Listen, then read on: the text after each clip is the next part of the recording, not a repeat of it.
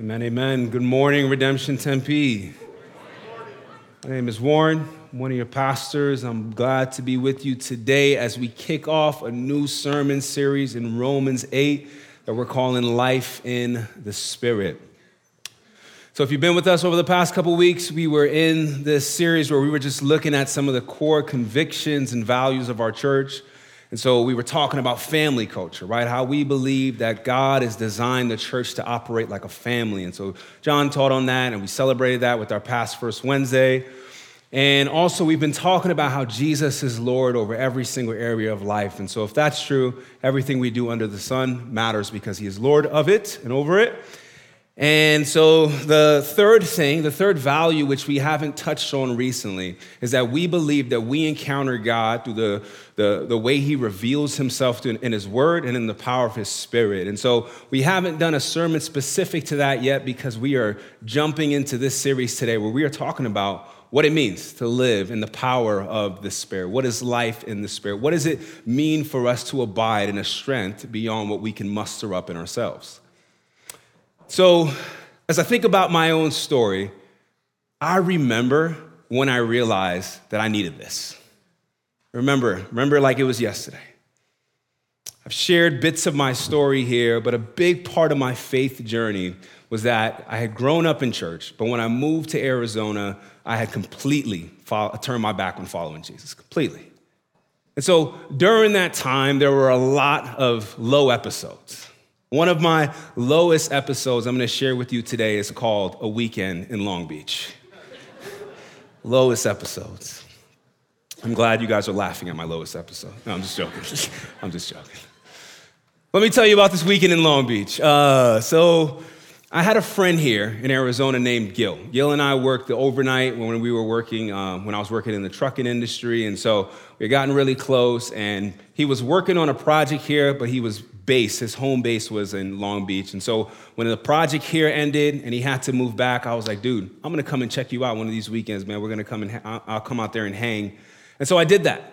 Uh, left here one Friday, drove down there uh, to Long Beach, got there Friday night, and let me tell you, as soon as we got there, didn't waste a minute. We hit downtown Long Beach and we hit it hard. And so we were in the bars, we were like drinking, having a good time. I remember the song at the time was I got the club going up on a Tuesday. And it was, it, it was a Friday, but it was going up in there. Um, and so, you know, nights going on, I remember it was like, it started to just become a blur. I remember I was spending so much money that one time I like swiped my card and it got declined because there was no funds left. And everyone laughed at me and I didn't even care because I was just so out of it. Um, night continues like that 1 a.m., 2 a.m. it hits, and that's when everything shuts down over there. But we're like, man, we're young and we got energy. We're ready to keep going. And so we connected with some other people in the, in the bar, and they were like, all right, come over, we're gonna do an after party. And so we were like, yeah, that sounds right.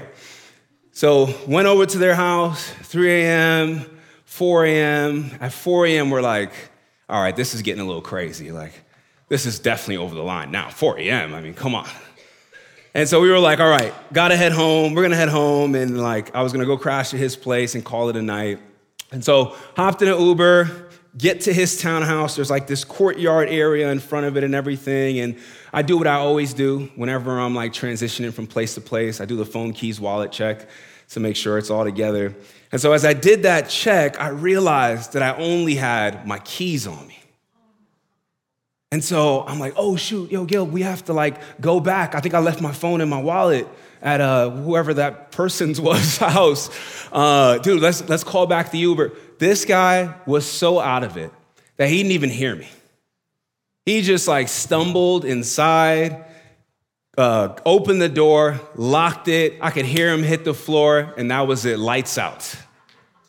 And so I'm knocking. I'm like, yo, yo, wait, wait, wait. You're, you're not alone today. Remember, I was visiting for the weekend. Dude, can you open the door? And no answer.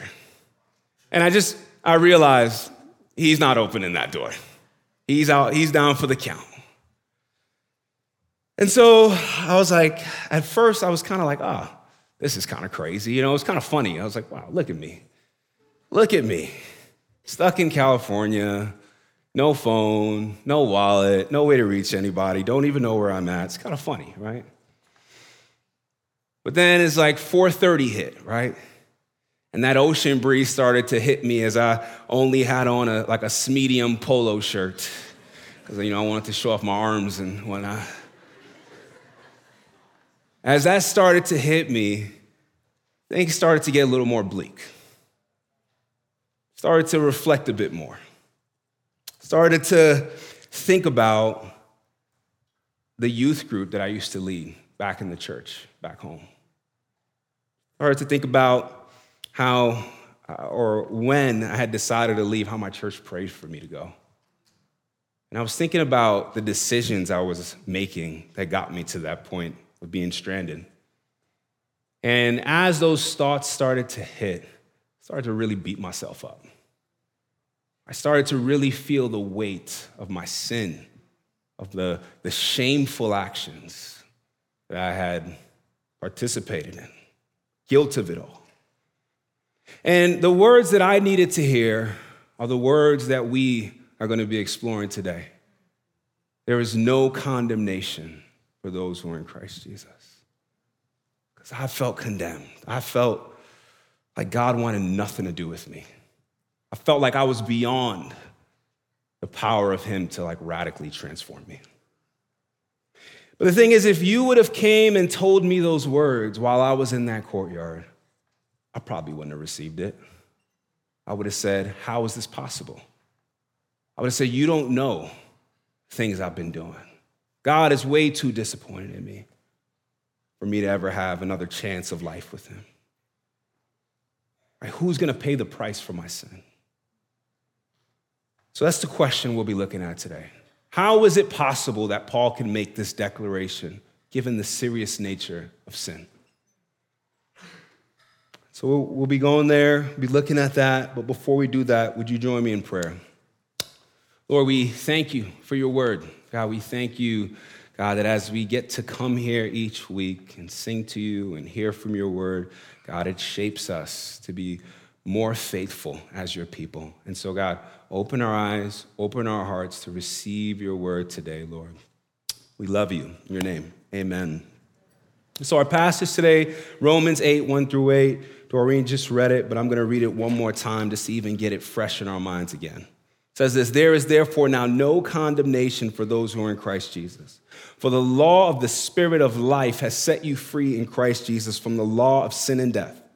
For God has done what the law weakened by the flesh could not do.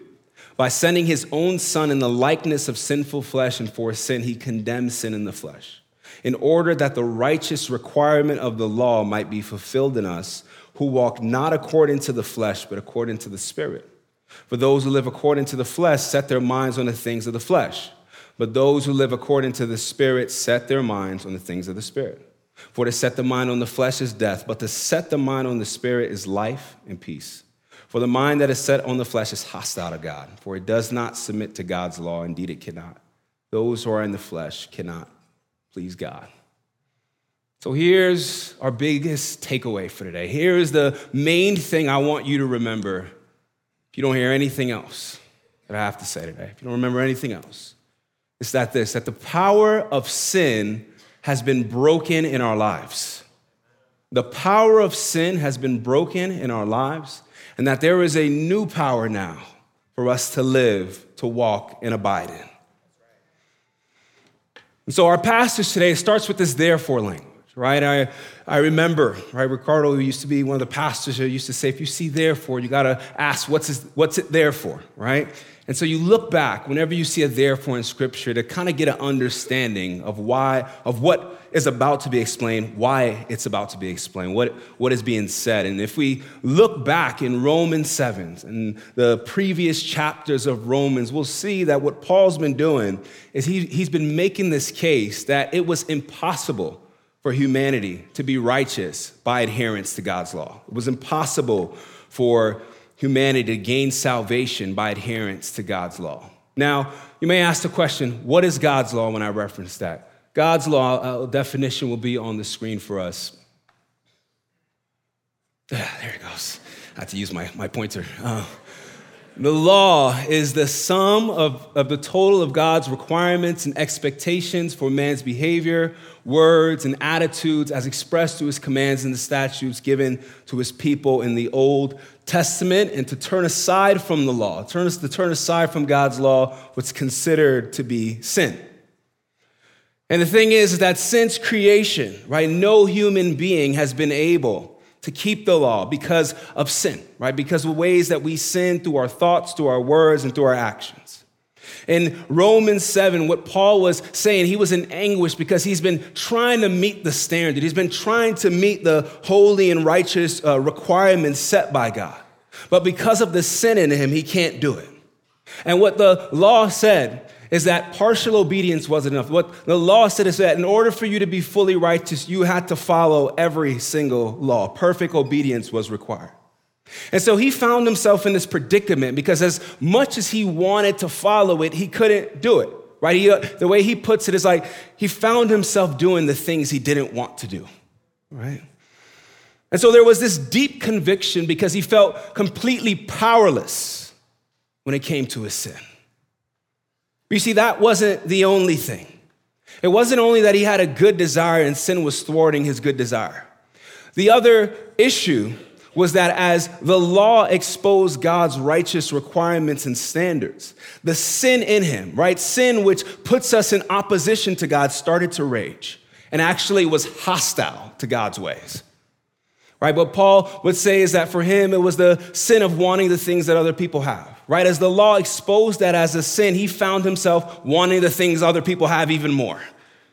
As his sinful nature, which is opposed to God, sought to go its own way instead of God's way. And so there was a couple problems with following the law. The first one is the inability to do it, right? The powerlessness of, because of our sin. And the second is the hostility, right? The hostility if we are just operating in our sinful flesh. And so while the law in itself was good, what it didn't do was give the ability for people to actually carry it out. The law didn't give the power of obedience. It's kind of like the hands free cell phone law here in Arizona. How many of you guys have followed that perfectly this week? Man, both services, I didn't see one hand go up, man. We got a problem, church. Right? We know that law, it's, we know that law is good. We know why it's in place. We know it's, it, it, it in itself is good, but many of us feel powerless when our phone buzzes or that email comes across or that text message comes across.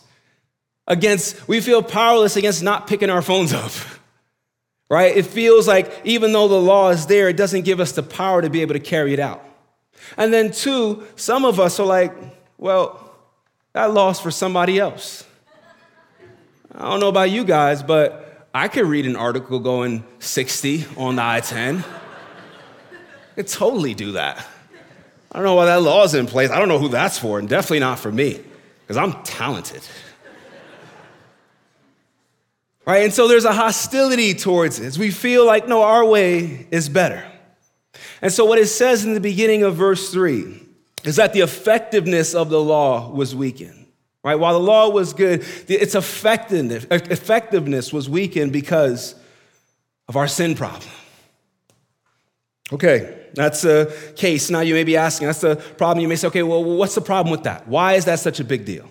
Well, the problem is if we are ruled by our sin, if we are just solely under the power of our sin, what we're going to find ourselves is separated from a holy and perfect and righteous God. Because what we do in our sin is we reject his ways, right? Just like Adam and Eve did in the garden. We say, I don't want your ways, God. I want to do things my own way. I don't trust you. I don't trust your goodness. And so what it does is it draws us away from the heart of God, draws us away from his love. And because of the way that sin comes into our world and destroys creation and destroys our lives, if God loves us seriously, he has to take sin seriously. And so he does that. And what he does is the, he gives a penalty for sin. And the penalty for sin is death. It's that serious. Now you may be asking, okay, does that mean that every time a person sinned that they died? No. That's not the type of death that Paul is referring to here. He's talking about a spiritual death that happens, that the longer that we continue to reject God and his ways, right, as the further and further we will find ourselves as we choose to live in rebellion towards him. And if we continue in that way, what's going to happen is that there will be a point of no return, right? We will find ourselves eternally separated from him in our rebellion. And so it's kind of like this. The way, the, the way that this works is like when my doctor last year told me, hey, you're heading towards diabetes, right? Every single donut that I grabbed from Redemption Kids, it wasn't killing me, right? Every time I ate one of those chocolate frosted delights, it wasn't killing me. But the culmination of it would bring me to a point of no return. And so, guys, if we're serious about this family culture, and if you really love me, tell me, man, stop, put down the donuts, man. Knock it out of my hand. And if I respond back meanly, just know God is working on me, man. It's the power of the flesh, you know, it's a real thing. And so, this is the courtyard moment of sorts that humanity as a whole found itself in. Trapped under the weight of condemnation, trapped, right, uh, under the weight of guilt, shame, God's wrath. The question is, what is our hope? Our hope, as Paul says in verse 3 and on, is that God had a plan. While we were still enemies of him, he sent Christ.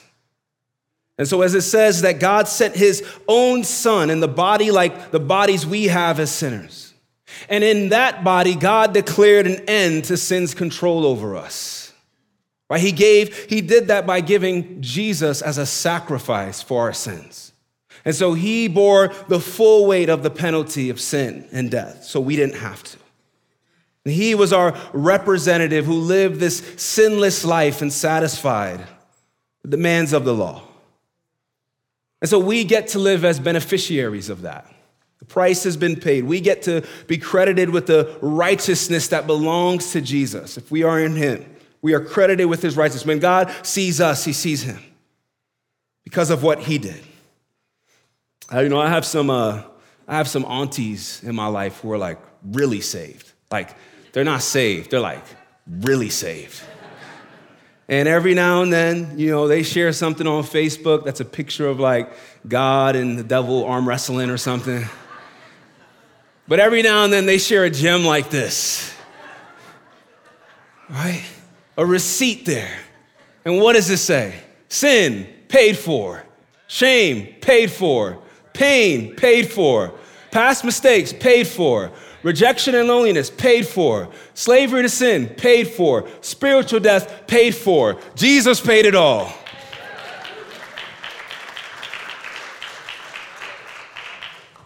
It's beautiful picture of what we have in Christ, what He's done for us, the lengths that God has gone on our behalf.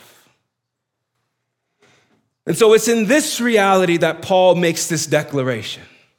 This declaration that should hit us the same way if we heard it tomorrow that there has been a cure found for cancer. There is this declaration that we are not condemned that we have life, that we can be dead to sin and alive to God. That there is no condemnation for those who are in Christ Jesus. So, as we look at verses four and on, what we see there is how do we live in light of that, right? In light of this beautiful reality that's possible, that's available in Christ. What is it? What it says in verse four to eight is that we walk now in the new power of the Spirit. We don't return back to the flesh that was destined for death and was killing us slowly and separating us from God. We have a new ability, a new power to walk in. And it's the power of the Spirit. And as we continue our series, we'll talk more about what it means to do that. But here's the point the point Paul makes as we open up our passage and open up this series, as we before we get into everything else, what he wants us to get is that the power of sin has been broken.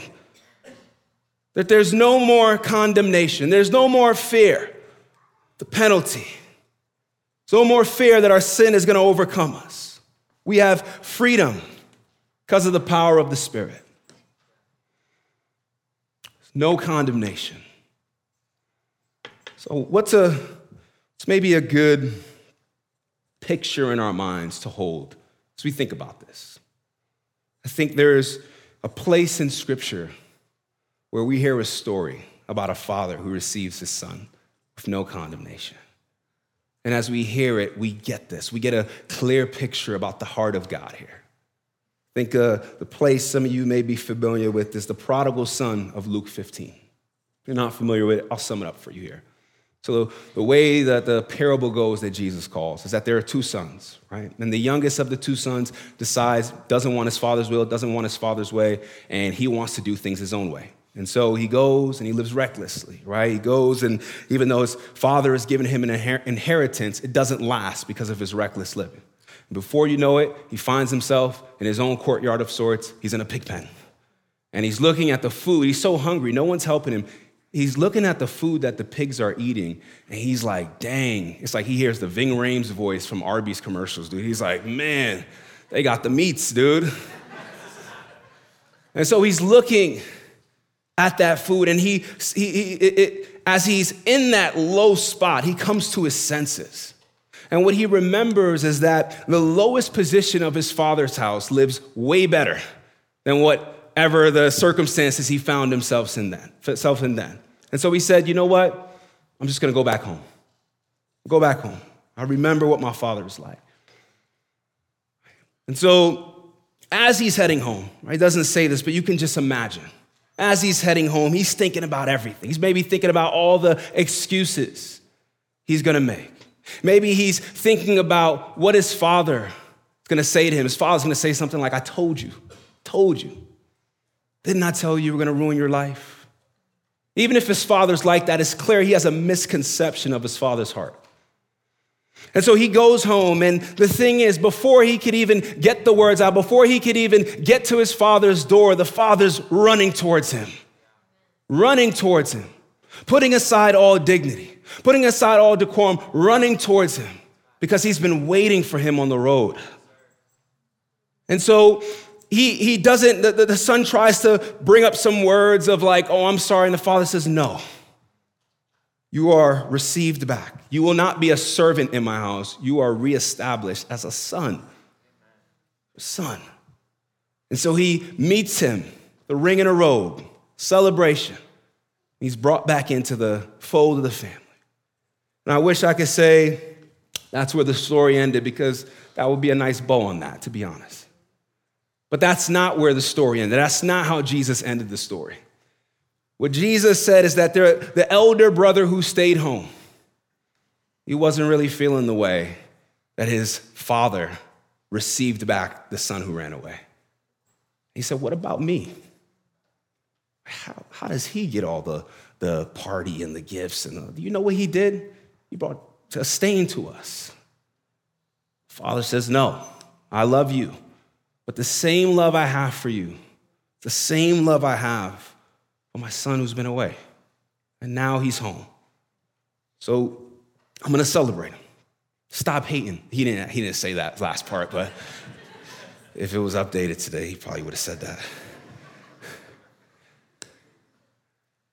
Right? But we, we get in this parable that Jesus tells the heart of our Father, the heart of our Heavenly Father. And I think with so many of our struggles in our life, so much of the pain or the sin that we find ourselves in, it's because we forget that. We forget the heart of our Heavenly Father. We forget the love that He has for us, how He receives us with no condemnation. And I know it's tough for some of us to hear because maybe even as we think about our earthly fathers and we think about maybe how we were punished for every single mistake, you're like, well, maybe that's how God treats me. Well, I'm here to tell you that's not how your heavenly father is. Your heavenly father loves you, It's not waiting in heaven to crush you after every single mistake. I think we all need to hear this message of no condemnation today.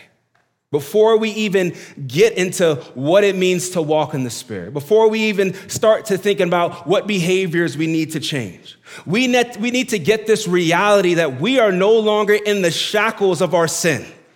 That we are no longer in the shackles of sin and shame and condemnation. Right? And if that is true, right, that there is not, there's not less condemnation, there is no condemnation for those who are in Christ. And if that's true, then we can walk in this new power of freedom that we have.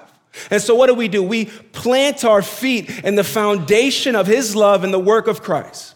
We plant our feet in the reality that we are unconditionally loved by God. We don't try to run in our own strength. We don't try to walk in our own strength, which is what we will try to do. If we don't get that reality, we'll get on the spiritual treadmill, trying to run in our own strength, going nowhere. It's the beauty of God's grace for us. What God's grace does for us is it frees us from the limits of our own strength. It frees us from the limits that we have in our own strength.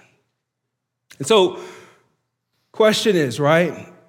With this declaration that Paul makes, that there is no condemnation for those who are in Christ, there are different ways that we need to hear this message today.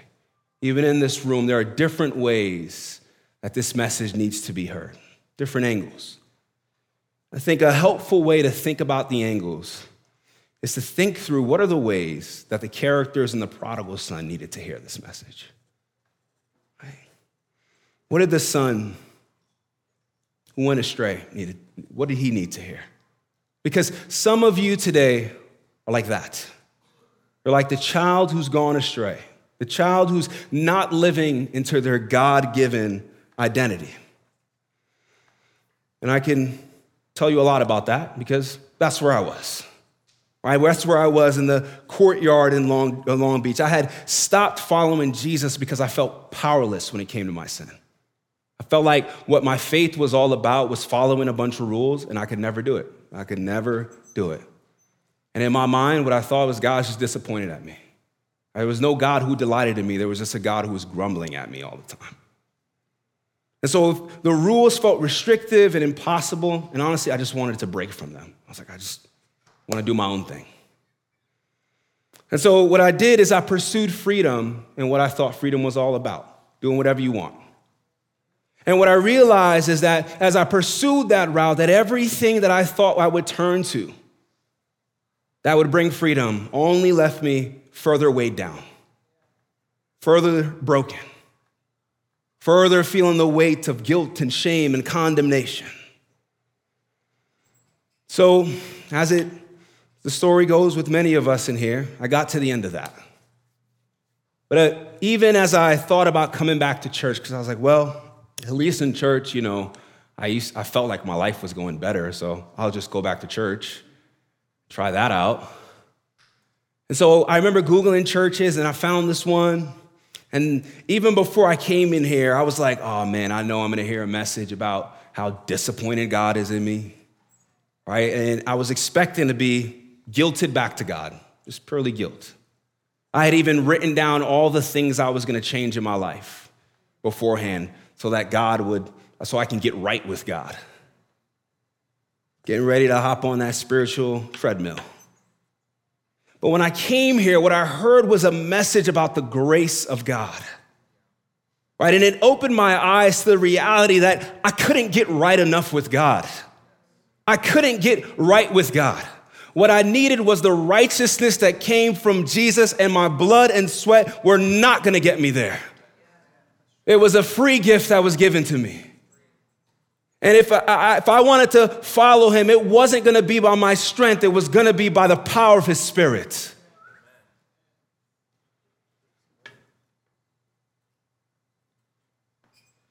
You know what the enemy told me when I first came in here?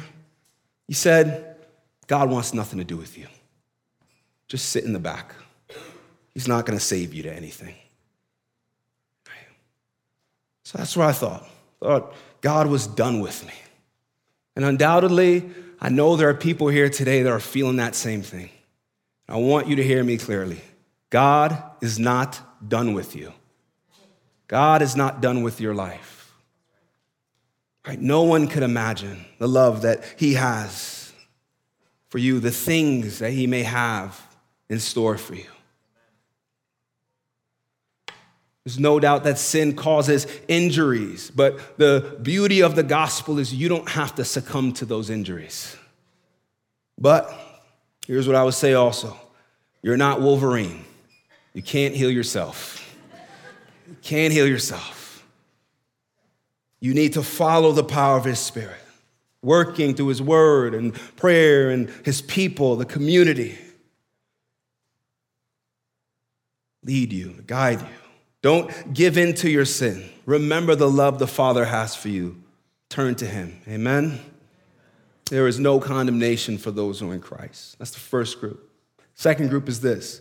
Others of you today need to hear this message like the elder brother needed to hear it. The elder brother who stayed home. And as we look at that parable, right? The father is the only one on the road. The brother wasn't waiting for him to come home. Brother wasn't waiting for him to come home. The brother had maybe even given up hope that he would come home. And sometimes what happens as you've stayed home and maybe you've done everything right in your mind, right? You followed all the rules. What can happen is instead of there being no condemnation for those who are in Christ, it becomes there is no condemnation for those who are like me and walk rightly in the power of my own opinions and judgment. We make ourselves the standard of righteousness. And so, what does this look like? I think it can look like an inability to forgive those people who've sinned, brothers and sisters who've sinned. There's sometimes, even in us, a desire like Jonah had in the Old Testament to not see people receive God's mercy. It looks like a lack of grace towards the growth areas of new Christians or immature believers. And what happens is you make a final judgment on them based on a character flaw. And how it often works is we have a lot more grace for our own growth and journey than we do for that of others. Remembering that if God has authored their faith, that He is the perfecter of it, that He's going to bring it to completion. Same way He's growing you, He's going to grow them as well, their own way. I think another way it can look like is a lack of hope for those who've gone astray. If you've been in the faith for any time, you're going to have people that maybe at some point you were walking with, and maybe they've turned away from following Jesus. I think even when I was in that period, the thing that actually spoke to me a lot were the, the, the people who knew I was struggling but were checking in and encouraging me and reminding me about God's love for me. But what happens often is we get so annoyed with people that instead of praying for their repentance, we just have contempt for them. We're like, did you see what they just posted? I can't believe that. Do you believe they're doing this? And in that, it's like, are we praying for these people? Right? Are we actually desiring for them to turn away, to turn away from their sin and turn to God and be animated by the power of His Spirit? So there are many ways we can find ourselves in this position. And I think the prayer here is if we find ourselves here, is this Lord, help me to love like you love. I want to join you on that road waiting for lost children to come home. Anticipation and excitement. Help me to seek unity. Help me to maybe speak into someone's life words of encouragement. And we, when, I, when I see weakness in them, thinking about this in regards to the two brothers. Lord, help me to remember that the grace for the brother who strayed is the hope of the one who stayed. Because the reality is, we need the same grace the person who strayed did. And if God can extend grace to sinners like that, then we can be confident He can extend it to sinners like us too. Never graduate from God's grace. Amen. There is no condemnation for those who are in Christ. Last group I know some of you are like, what characters are left in the prodigal son? I think we've talked about all of them, right? Well, what I believe is that as that younger son was out there tearing downtown Jerusalem up, he wasn't by himself. You know, he wasn't by himself. You know, he had a pal with him or two that was painting the town with him, you know? And that friend didn't know anything about his father's heart. Didn't know anything, right? He was just living recklessly, and maybe he had even given up on fathers as a whole. He didn't know this message of no condemnation. And when I think about a friend like that, I think about Gil, because I remember for him, he was just like, I don't want anything to do with religion or following Jesus. Ah, don't want any of that. Right? He was explicitly like, not, not about it. Uh, I remember even trying to talk to him about it, but he was like, you? Uh, wasn't really hearing it, you know, because I was doing the same things as him. but here's the thing I know Gil, even though he was explicitly anti Christian, explicitly opposed to God, that's not the only way people oppose him. People also oppose him implicitly. Just by the way we order our lives, we may say, Jesus, I don't want you to be Lord over my life. I got it. I don't need it. But the thing is, is I know that we are designed for relationship with God, undeniable reality of our existence. And if God doesn't, is not in the throne of your life, you're going to try to replace him with something else. You're going to do it through a relationship. You're to do it through money. You'll try to climb the career ladder, right? You'll try to uh, do it through money. There are all these different things that you are to try to replace the void that only God can fill. And as you're doing that, right? As you're thinking, okay, I'm doing all these significant things, the reality is, right? If death is what's just looming there at the end of it all, you question, like, well, what is this all for? Why do I, why do I care about these things so much? Why do I have these deep desires in me? To be known. And sometimes what happens is people will say, well, I'll just be a good person. I'll just do, I'll just do good, some good things in the world. Well, here's what I would say to that is your efforts to save yourself through your own works and efforts, even if they're great, is like a person on death row with good manners.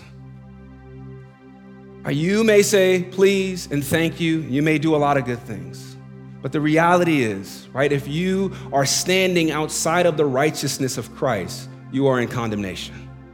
You are under the law. And for all the reasons that we already spoke about, you will be unable to fulfill it.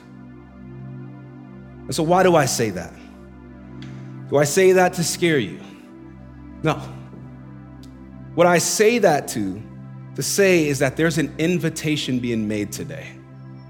There's an invitation into the life and peace that can only come through Jesus the way, the truth, the life.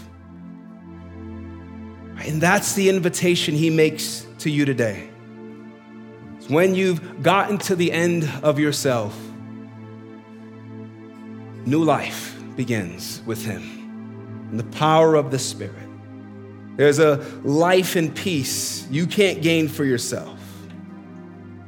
And all the things that you're fearing, your purpose, your mortality, your significance, they find their rest in Him. Something that, even if you're a believer, you got to remind yourself of this every day.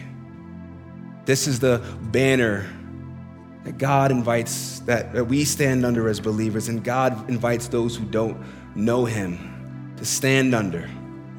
No condemnation. No condemnation. You aren't too far gone for Him to get to work. So Jesus invites you to step out from under the banner of your efforts, of your own strength, and stand for eternity with those stand with him. Stand under that banner of no condemnation. It's what he wants to declare over your life today. Amen. There is no condemnation for those who are in Christ Jesus. Instead, what we find there is forgiveness. We find freedom. We find abundant love. We find compassion. We find mercy. Find the, the eyes of our Father, sees us, desires, desires to be with us. And what the Spirit does, it not only empowers us to live for Him, it also fills our hearts with love for God. Remember how much He loved us as we remember each week, as we do what we're about to do right now come to the table. And we come to the table remembering that everything that we've talked about today, all of what is possible, didn't come through our blood. It came through the blood of Jesus. And he gave his body, he gave his blood, so that we don't have to be ruled by the power of sin and death any longer. And so, as followers of Jesus, we come to this table remembering our identity, remembering what we are empowered, the ways that we are empowered to live because of his spirit. And so, I invite you to come forward if you're a follower of Jesus after I'm finished praying for communion.